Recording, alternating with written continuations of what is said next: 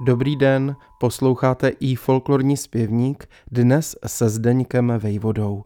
V roce 1892 publikoval muzikolog, profesor Filozofické fakulty Pražské Karlo Ferdinandovy univerzity Otakar Hostinský svůj spis s názvem 36 nápěvů světských písní českého lidu z 16. století poctivou srovnávací prací dospěl k zajímavé písňové kolekci a vyslovil přesvědčení, že v těchto nápěvech písňových smíme spatřovati jakousi povolanou reprezentaci, podle které již možno usuzovati o znacích staročeské lidové hudby světské nepřehlédnutelným rysem schromážděného písňového souboru je provázanost duchovní, světské a lidové sféry.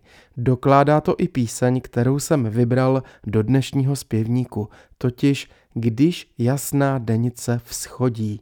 Podle Hostinského na tehdy všeobecně známou píseň odkazuje již kněz a autor duchovních písní Jan Musofil – Kompletní nápěv s latinským textem uchoval tzv.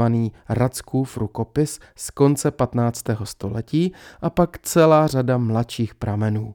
Autorem českého textu, vyjma dochovaného originálního počátku Když jasná denice vzchodí, je Pavel Jurkovič. Ten je i solistou nahrávky souboru Chorea Bohemika, který řídí a hudební úpravu obstaral Jaroslav Krček.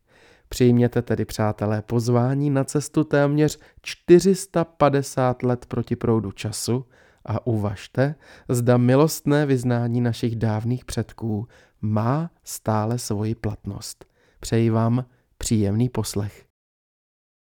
Když jasná denice vzchodí, otvírá klíčem den bílý, se denice jasná, popřej nám noc ještě chvíli. Hlásníčkové nespívejte, ptáčkové slyšte mé přání, dnes ještě nech nechte svět spátí,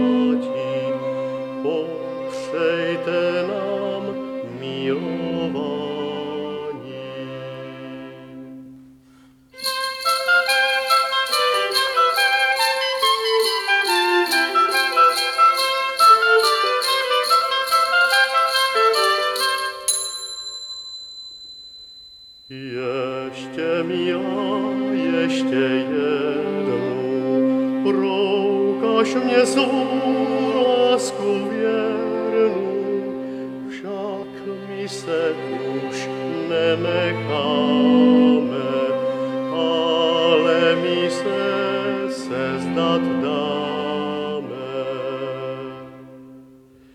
Zasadím ti strom zelený, abys měla Radim Cicho pod okiem.